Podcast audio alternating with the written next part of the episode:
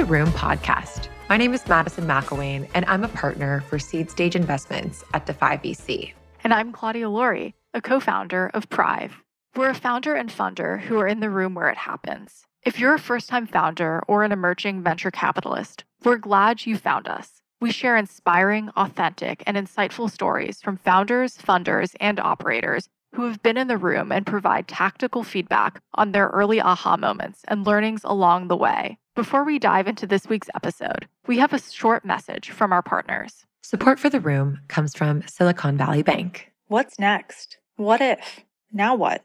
Silicon Valley Bank understands these questions can keep founders up at night, like Claudia. For over 35 years, Silicon Valley Bank has helped high-growth companies through scalable financial solutions, plus insights and expertise that many other banks just can't, which could be why 50% of U.S.-based venture-backed tech and life science companies bank with SVB. Learn more at svb.com/next. Silicon Valley Bank, built for what's next. Cooley is a global law firm built around startups and venture capital. The firm has been devoted to entrepreneurs and investors, partnering with both to transform breakthrough ideas into successful companies. Cooley works with thousands of entrepreneurs and newly formed companies to ensure that they are structured for growth and long-term success. Since 2005, Cooley has been ranked the #1 most active law firm, representing VC-backed companies going public. Learn more about the firm at Cooley.com and also at CooleyGo.com, Cooley's award-winning free legal resource for startups. This week on The Room Podcast, we are excited to share our conversation with Sashee Chandran, founder and CEO of Tea Drops. Before founding Tea Drops, Sashee worked in Silicon Valley, but always had an entrepreneurial mindset. She sold homemade products in her spare time. Sashee's frustration with the labor-intensive process of making loose-leaf tea at work inspired her to rethink how tea is consumed.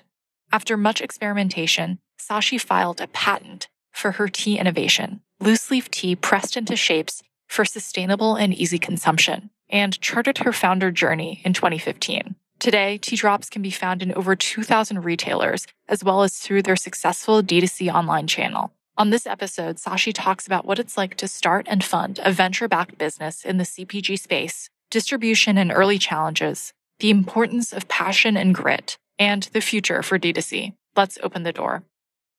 Sashee, thank you so much for joining us in the room today. It's such a pleasure to have you. Thanks for having me. I'm actually very excited to chat with you both today. We'd love to start at the beginning of your story. Before Tea Drops, you went to UC Irvine for undergrad and then studied at LSE, the London School of Economics, and then ended up in Silicon Valley, which is where we are now. Tell us about your early career in the Valley and also how your experiences at places like eBay have shaped your path to Tea Drops. I actually did it was an undergrad program where I could study abroad. So I used actually that time to go to LSE and do what they had called the general course program there, and then came back and finished my degree here. But I then ended up pretty early on in my career at eBay, as you mentioned. And I was in the market research department. So I was doing a lot of customer behavior surveys and analyses of how people make decisions. And that was an area that I found really fascinating. And then that sent me on a journey of being invited to join the marketing rotation program at eBay. So that exposed me to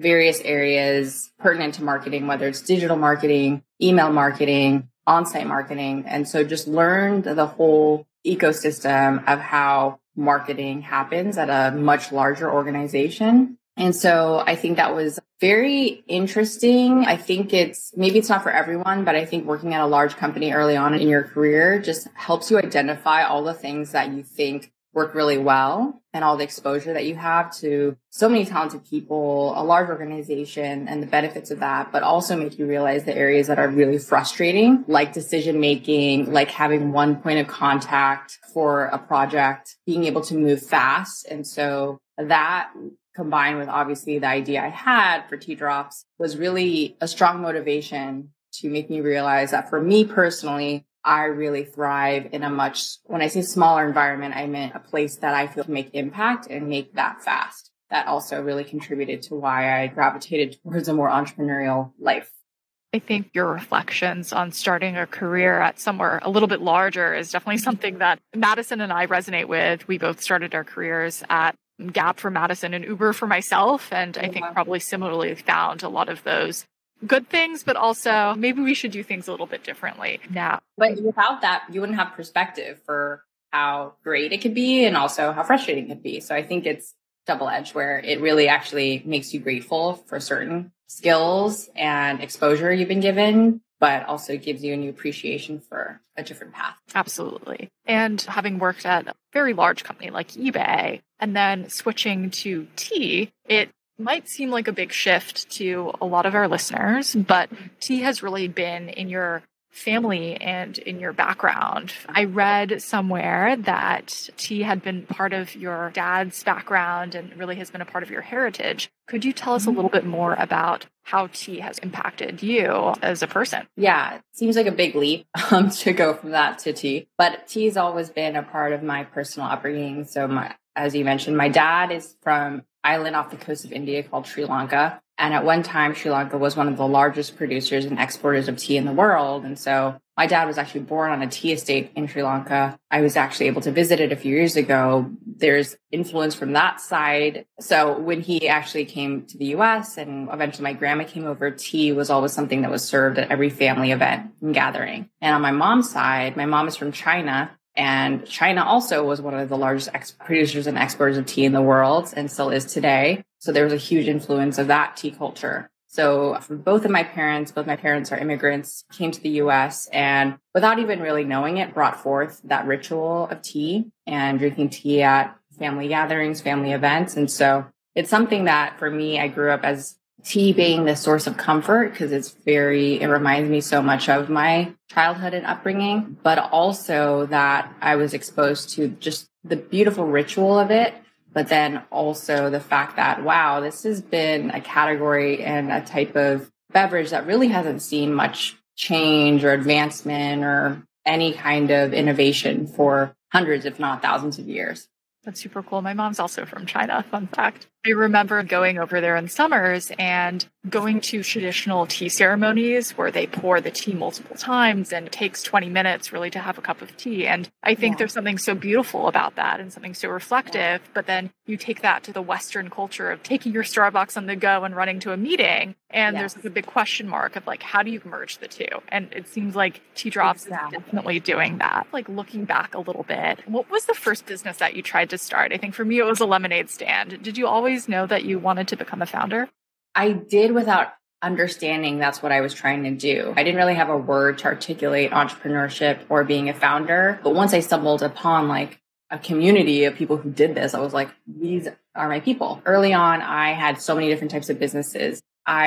From childhood, I used to make cookies, or I grew up in a very mountainous region in Southern California. So we had wildflowers. So I remember taking the wildflowers and crushing them and trying to make perfume with them. Then with my best friend in elementary school, we had a bead making business, and it wasn't like just beads. It was like Swarovski crystals, and we would make necklaces and sell them to students when we were younger, and even just making $7 or $10 on a necklace was like a big deal. And then I was exposed to enterprising really through my parents. My mom she raised us during the week, and on the weekends she had a booth at a swap meet. So she would sell crystal vases and Italian Carpe de Monte, which is a type of porcelain. And I would be there helping her, like price things, sell them, mark inventory. So I learned that piece of the business early on. And then through college, I also had just other like small enterprising things, like ideas I would have selling things online through eBay. And then my ideas before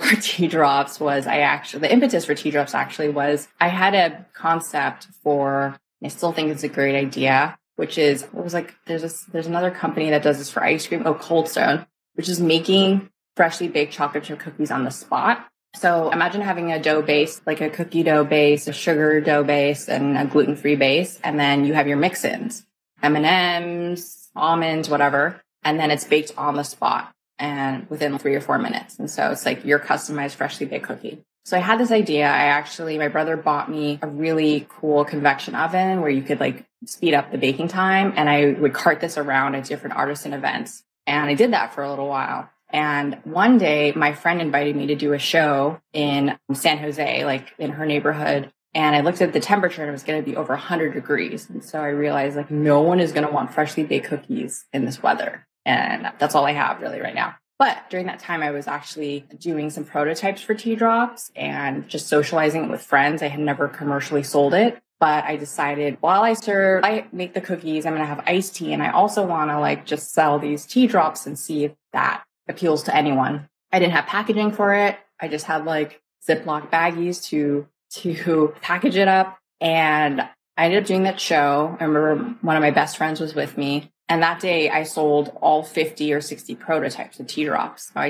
People understood what it was. People thought it was cool. And I feel like every entrepreneur has that one moment where they're just like, oh, this could be a business. And that was definitely the moment of like, oh, this like actually could be something, and encouraged me to pursue it further. But a long way of answering your questions, there's been a lot of different things I've tried before Tea Drops actually being the thing I landed on. It's an incredible story to hear. You so enterprising at a young age, selling handcrafted goods, and then getting the experience at massive company and seeing what that looks like. And then really saying, hey, I want to start something. And it wasn't necessarily the first idea that you started out with, but you understood the market and you understood what the needs were. And you were able to get that moment of conviction. Okay, I'm going to go out and do this. So you mentioned this kind of aha moment around, okay, maybe Tea Drops is the thing. Could you walk us through your decision to leave your full-time job and actually go and start this full-time? Yeah. Well, there's a lot of steps before that. While I was still working full-time, I was doing this, I didn't even call it enterprising. It's just like an interest of mine to make artisan goods and sell them at shows, farmers markets type of venues. So once I landed on this Tea Drops thing, I was socializing it with friends. I was experimenting in my apartment kitchen, just getting the formulation right of the idea of like really honing in on this concept of a bath bomb, but for tea, and being like, okay, is this what I'm doubling down on? And going through a lot of iterations and going to a local business resource center that was complimentary. They still offer services called SCORE, and meeting with a business mentor who's the one who encouraged me to say, you have actually IP around this that you could protect. And it's something I never considered before. So then learning what's involved to write a patent, to submit it to the USPTO, what a provisional patent is, what the timing it takes to actually apply for a patent, and the difference between a utility patent and a design patent. So all those things you're just learning on the go. So all of that happened prior to me deciding I'm going to actually leave my job for it. It's one thing to have a side passion. It's another thing to decide this is going to be potentially my life's work, at least for now. So I basically had done a few shows like farmers markets and started selling online. I didn't have much in revenue, maybe like 15 or 20K before I'm like, well, maybe I like do one full time. And so I had told my manager at the time that I was thinking of leaving. And every 5 years at eBay, you get a sabbatical, a 1 month paid time off. You can tag on vacation to it, but it's essentially a time for you to reflect on your career and take a little break after 5 years. And I was at my 4.5 year mark at eBay. So I was in the mindset of foregoing that sabbatical and just like leaving to pursue Tea Drops. But my manager at the time was great and said, why don't you just move up? I'll allow you to move up the sabbatical time so that you can basically try this out and see if you enjoy working on this Tea Drops thing, and then you can make that decision. And I think in his mind, to his credit, he allowed me to do that. But I also think in that decision was also the belief that I would realize like how hard this was and come back. And I think that there was a couple of people who was like, okay, so you're going to leave this great job, 6-figure job, to make teas pressed into shapes. Like, really? Okay. Good luck. So I think that I took that time and I started working on Tea Drops full time. I went full speed ahead of just getting at that time there was a license you could get called the cottage food license in order to make the product at home. I got that license. I started developing packaging. I started thinking through different tea flavors I wanted to launch. I got the entrepreneur bug or whatever bug so hard during that 1.5 months. It was draining. It was the most exhausting thing ever. It was really trying, but I had just intuitively knew that I found my place. I found the thing that gets me excited, that makes me get up early in the morning, work like crazy hours. And it was just impossible to go back after that. And so I went through that 1.5 months just working full time on Tea Drops. And then when that time came to make the decision to go back, at that point, it was an easy choice. Easy in the sense of where my heart was and what I wanted to do, hard in the sense that I'm like, okay, you really have a limited amount of time to prove this out and see if it works. And so I think it was great because I didn't have a plan B. It was just going all in on this. But the way I describe it for someone who's considering transitioning from a corporate career is that it's really hard to serve two masters. I felt like the feeling for me was I had one foot in one boat, another foot in another boat, and they were both going different directions. And I think disruption of your finances is one thing, but disruption of your peace of mind is something else entirely. And sometimes they go hand in hand. Like obviously financial worries impact your peace of mind too. But I think the peace of mind for me of not doing this, not being able to do this thing that I figured out I love to do was so heart-wrenching to me that it was an easier decision for me at that point. So you make this important decision in your life to leave eBay. What year was this? This was 2015 or 16. I think it was 2015 when I decided to leave. Yeah. So it's 2015, 6 years ago, and you filed for your patent for this kind of at-home tea drop you were creating. And I believe I saw that you recently received that patent, correct? Yeah, it finally went through. Yeah, I have it here next to me. It's been a crazy journey to actually get the patent issued. Very unanticipated of what that would look like. But from applying for the provisional to now, it took about 5.5 years. Well, congratulations on getting and hitting that milestone. For those funders who might also be thinking about starting and going down the patent process, what would be your biggest takeaway and advice from that journey? I would say get good counsel earlier. I think I made, it's not even a mistake. It's just you learn that I wrote my own provisional patent, which might've been the first mistake, but I think I didn't have the money back then. So I wrote my first version of it. And then I didn't hire someone who really specialized. I was using a general counsel who did a lot of different things to also assist with the patent process. And I wish I would have taken a step back and actually gone to a patent specialist. That's super helpful advice. I do think in general, when it comes to startups, we can hack things and solutions together for as long as possible. But in the case of a patent, it's a good reminder that's not going to work as well. Yeah.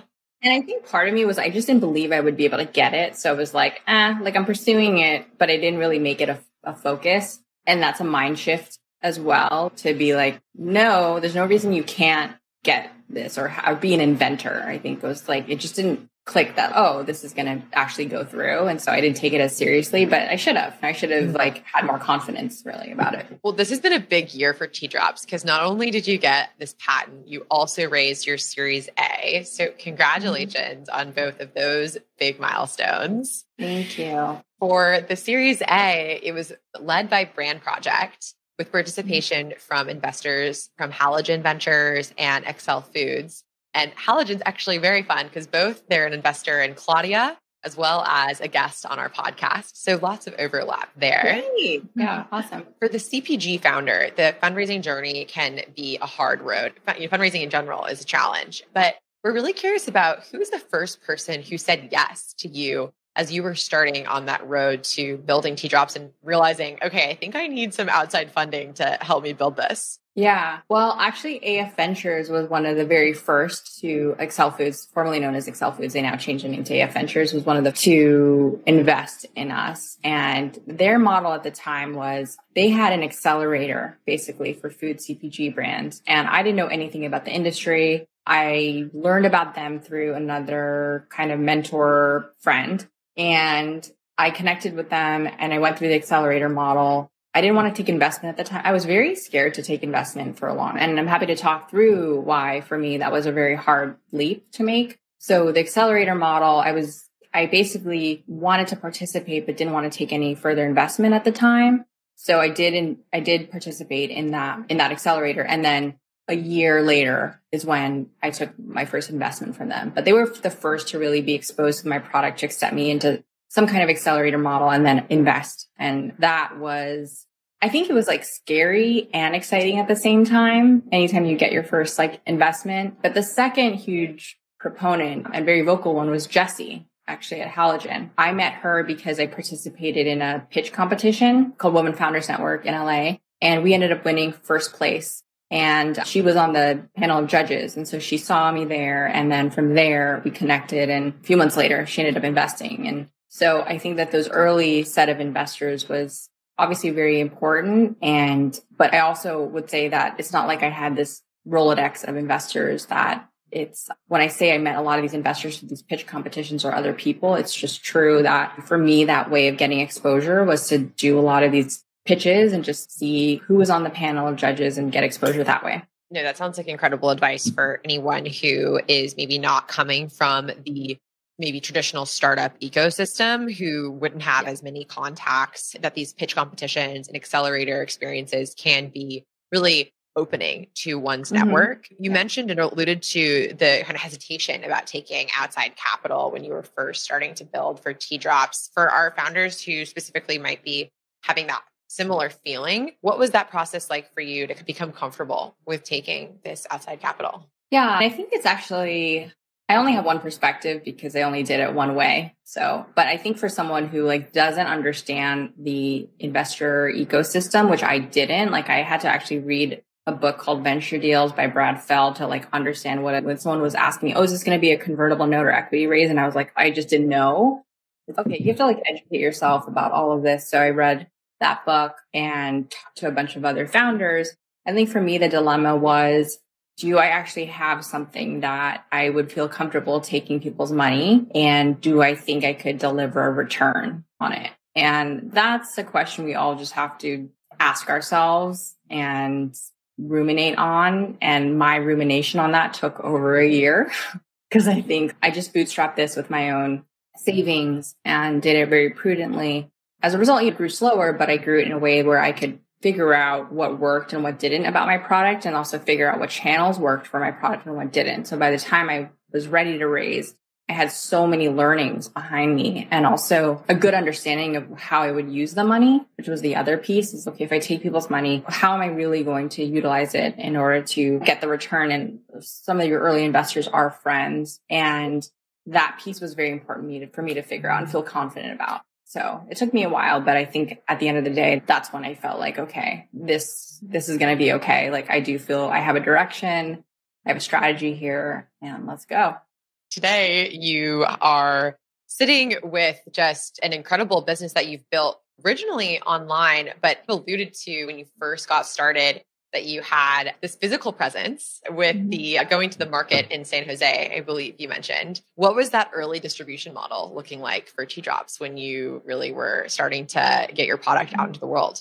Yeah, well, because we didn't have any outside capital or anything to fall back on, we couldn't have extra lead time. So normally when you go into grocery, which is traditionally what I would have pursued, you have 45-day net payment periods, and we couldn't afford that. I had to figure out retailers that would pay right away, and those happened to be boutique retailers, so like the mom and pop gift shops of the world, Anthropologie, some of these other ones that would pay right away. And it wasn't because that was the best strategy for my product. It just seemed to be, we have a very giftable nature to our packaging, so it seemed to resonate with the boutiques, and also they paid right away. So I honestly built our first 500 retail accounts just on knocking door to door to boutique retailers and also going to these boutique gift shows and sharing the product. And a buyer would come from like Jan's Gifts in Minnesota and discover us. And then another one in Ohio, and slowly built our account base there. So by the time I went out to raise, I had these 500 retail accounts. They were bringing actually substantial revenue and paying right away. So the numbers look good, but I knew that ultimately that's not the long-term strategy. It's just what we need right now to bridge the financing gap and get exposure. And where we really see the opportunity is creating this online retail and community-based destination. And from 500 to today, Tea Drops is sold in over 1,500 retailers. Yeah, I think it's going to be like close to 2,000 by end of year. So which is incredible, as well as D2C and selling D2C and having a beautiful storefront and really enabling pretty awesome kind of digital experiences is definitely where the overall consumer goods market is going. Tell us a little bit about how you innovated on distribution. What advice would you give other e-commerce founders in thinking about going to market? So D2C is interesting. It's I feel like it's a totally different business model than what you would do for retail. So it's almost like you have to think about two houses of two rooms in a house. Like one room is your D2C and the other half of the house is like your retail side. and it's a totally different skill set. So I would say that it's really important early on to focus on a few and not try to do it all. I think we made the mistake of pursuing grocery retail early on. That's what I did. And while trying to build our online store, while trying to do this boutique retail, and we totally nearly went out of business just trying to pursue grocery retail because it's so expensive. If there's a lot of middleman, there's a lot of management, and you need institutional knowledge. And I didn't know that. So I think I would suggest that really to focus on one channel. If your channel is direct to consumer, do that really well before expanding into other channels, because it's, especially when you're a small company with fewer resources, it's really hard to do well everywhere. And so even now we have that dilemma of how much do we want to go into retail versus pursue our direct to consumer strategy. And it's a constant reevaluation. So, but I do think like more focus, the better. You mentioned the struggles of starting with kind of grocery and going direct to retail. Could you tell us a little bit more about another time during the Tea Drops early years where things weren't going as... I feel like that's a big one, to be honest, like the whole retail struggle of trying to do too many things, trying to be in too many channels was definitely a hard one. And I lost like a lot of money doing that and a lot of time. And honestly, because of the nature of grocery, which is you have to go through a distributor, then the distributor distributes to the end retailer. Everyone gets a cut. The broker, your broker you're working gets a cut. The distributor gets a cut. You're left with low margins. You're trying to spread and get into all these retailers. And then there's chargebacks because the retailer basically has like, you rent space. It's called slotting fees, but you essentially rent the space. You also have to offer discounts. So based on the bill that I got back, like they might put in a great PO that looks really attractive, but then when they send you chargebacks for discounts and everything else, you're left with very little margin, if not a negative balance. So there was one time when that definitely almost put us under. And with pressure from that, the other time is just like, I'm sure every founder goes through this, is just not being able to make payroll or being very close to not being able to make payroll, where there's been a series of issues. So I remember once, summer's a more challenging time for our type of business historically, because we, at least when I first started, we didn't have any iced tea offerings, right? It's primarily a hot tea. So not only are you dealing with a really challenging seasonality during summer, but then layered on was this loss in grocery.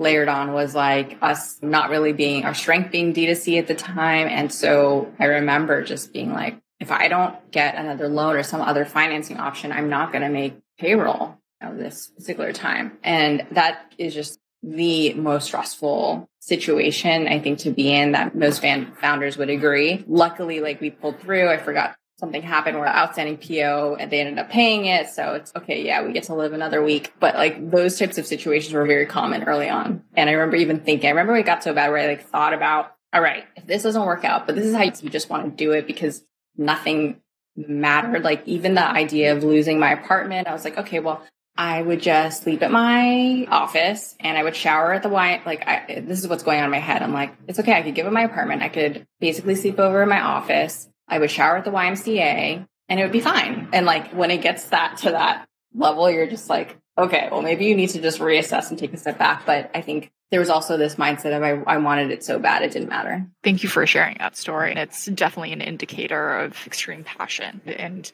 why you've been able to make it this far. And the success of Tea Drops today is definitely driven by that underlying tenacity and enthusiasm for what you're building. We chatted a little bit about selling into retail and the struggles associated with it, especially for young brands. But then we have a flip side. And really over the past few years, D2C, especially CPG brands on D2C channels, have grown significantly. I'm curious about your thoughts on where you see D2C going in the next 5 years.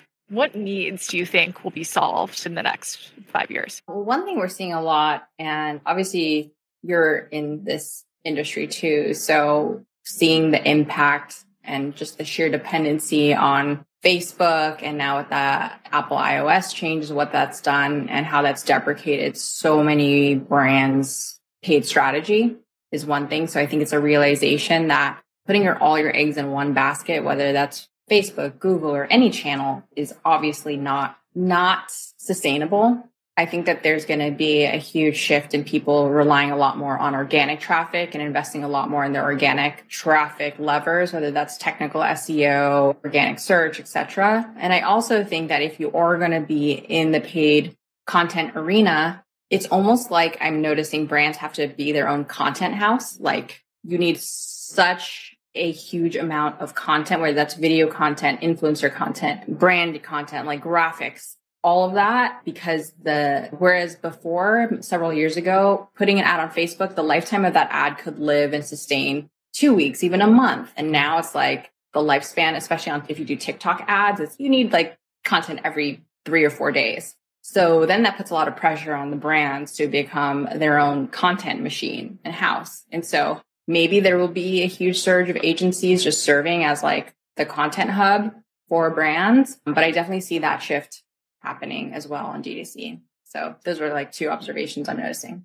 I am on Tea Drops TikTok and you guys have excellent content. So I appreciate your TikTok. I feel like you're like the only one because we're just like struggling here trying to figure this piece out. We were talking to our TikTok addict. They have now gave us like a business manager. And this is how I just feel like I used to be on the cutting edge of whatever the platforms are. And now I'm just like struggling to figure some pieces out myself and just trying to figure out direction and like trying to understand the trends. And there's so many layers I feel to TikTok too, that it's definitely like the funnest channel I feel we're working on, but one we're struggling the most for sure.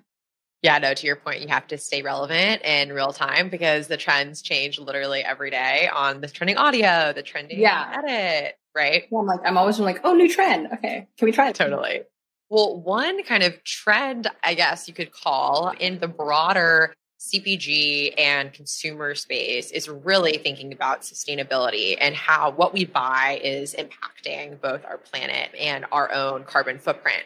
And I think that Tea Drops has a really unique perspective on how to be a sustainable CPG brand. Could you just share a little bit about how that's core to what you've built? Yeah, I think there's been a couple layers to that. I think I always knew that, I just knew from learning more about the tea estates in both Sri Lanka and China, and also the disparity in terms of gender equity, in terms of what 80% or more of the tea estate workers are women, but they're often paid 30% or more or less than their male counterparts. So I think from a just supply chain part, we wanted to always be fair trade so that we could mitigate some of that disparity. And then when it comes to the overall just supply chain at large, just being more conscious about where we're sourcing the tea, the quality of it, who's actually packaging the tea, and to the actual package itself of being as sustainable as possible. So our wood boxes are compostable, so are the cylinders.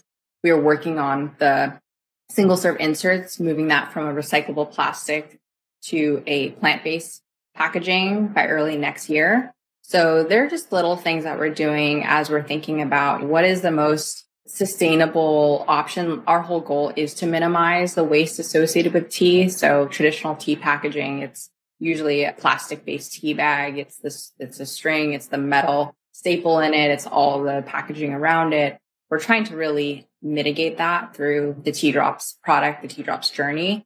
I wouldn't say like we're 100% there, but I do think that that's definitely an important part of our mission. And the other thing is just also aligning with an organization that shares similar values and that we can support. So our nonprofit partner is Thirst Project. So with every box of tea we sell, we donate what's equivalent to a year's supply of clean water through their water bills and also just their mission. And so that's been a really strong partnership we've had since 2016. And we've been able to do more with them and build another water well this year, and also now contribute to their youth scholarship program. So those are a couple ways that we infuse just our own values into the brand and our mission.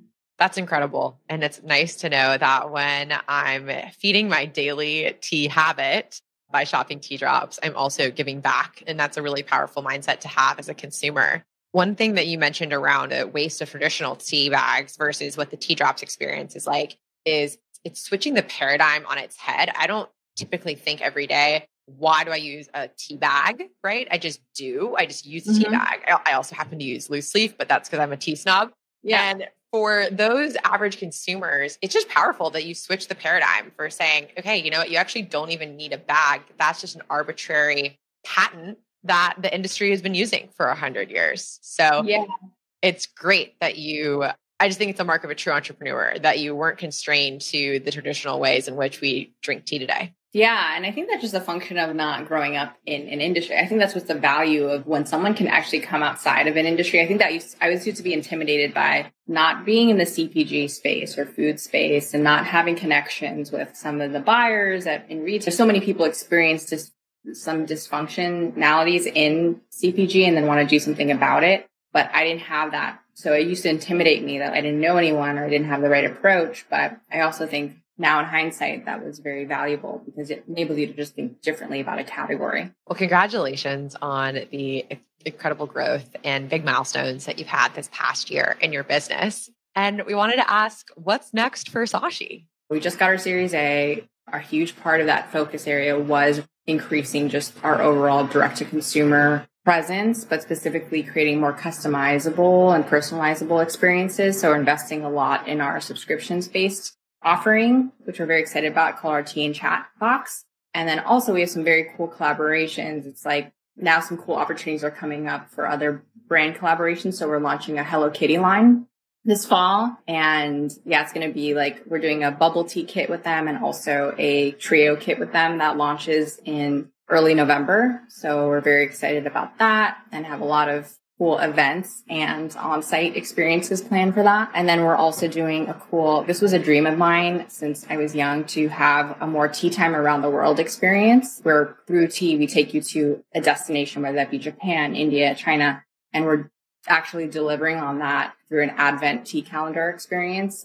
that's also launching in November. So a lot of cool things in the pipeline from the business standpoint. And for me, personally, I think that this whole pandemic time has been a good reset for me in that we think we have to go and be at this meeting, go to this buyer meeting and show up for these networking events and all this stuff. And I'm really taking a step back from all of that and really preserved both my energy and time. I made a life change to move away from the hubbub and just, I live in a coastal beach town, very low-key life. Well, we are incredibly excited for not only some of those product drops that you just mentioned. I think bubble tea from Hello Kitty sounds my childhood dream, but also excited for you personally and what is to come over the course of this year and beyond. We are almost at time, so we have our last question that we ask. It's our hero question of the podcast. Who is a woman in your life that has profoundly impacted you in your career? I think it's honestly all of our female investors who've given us a shot. I'm happy to say over 50% of our cap table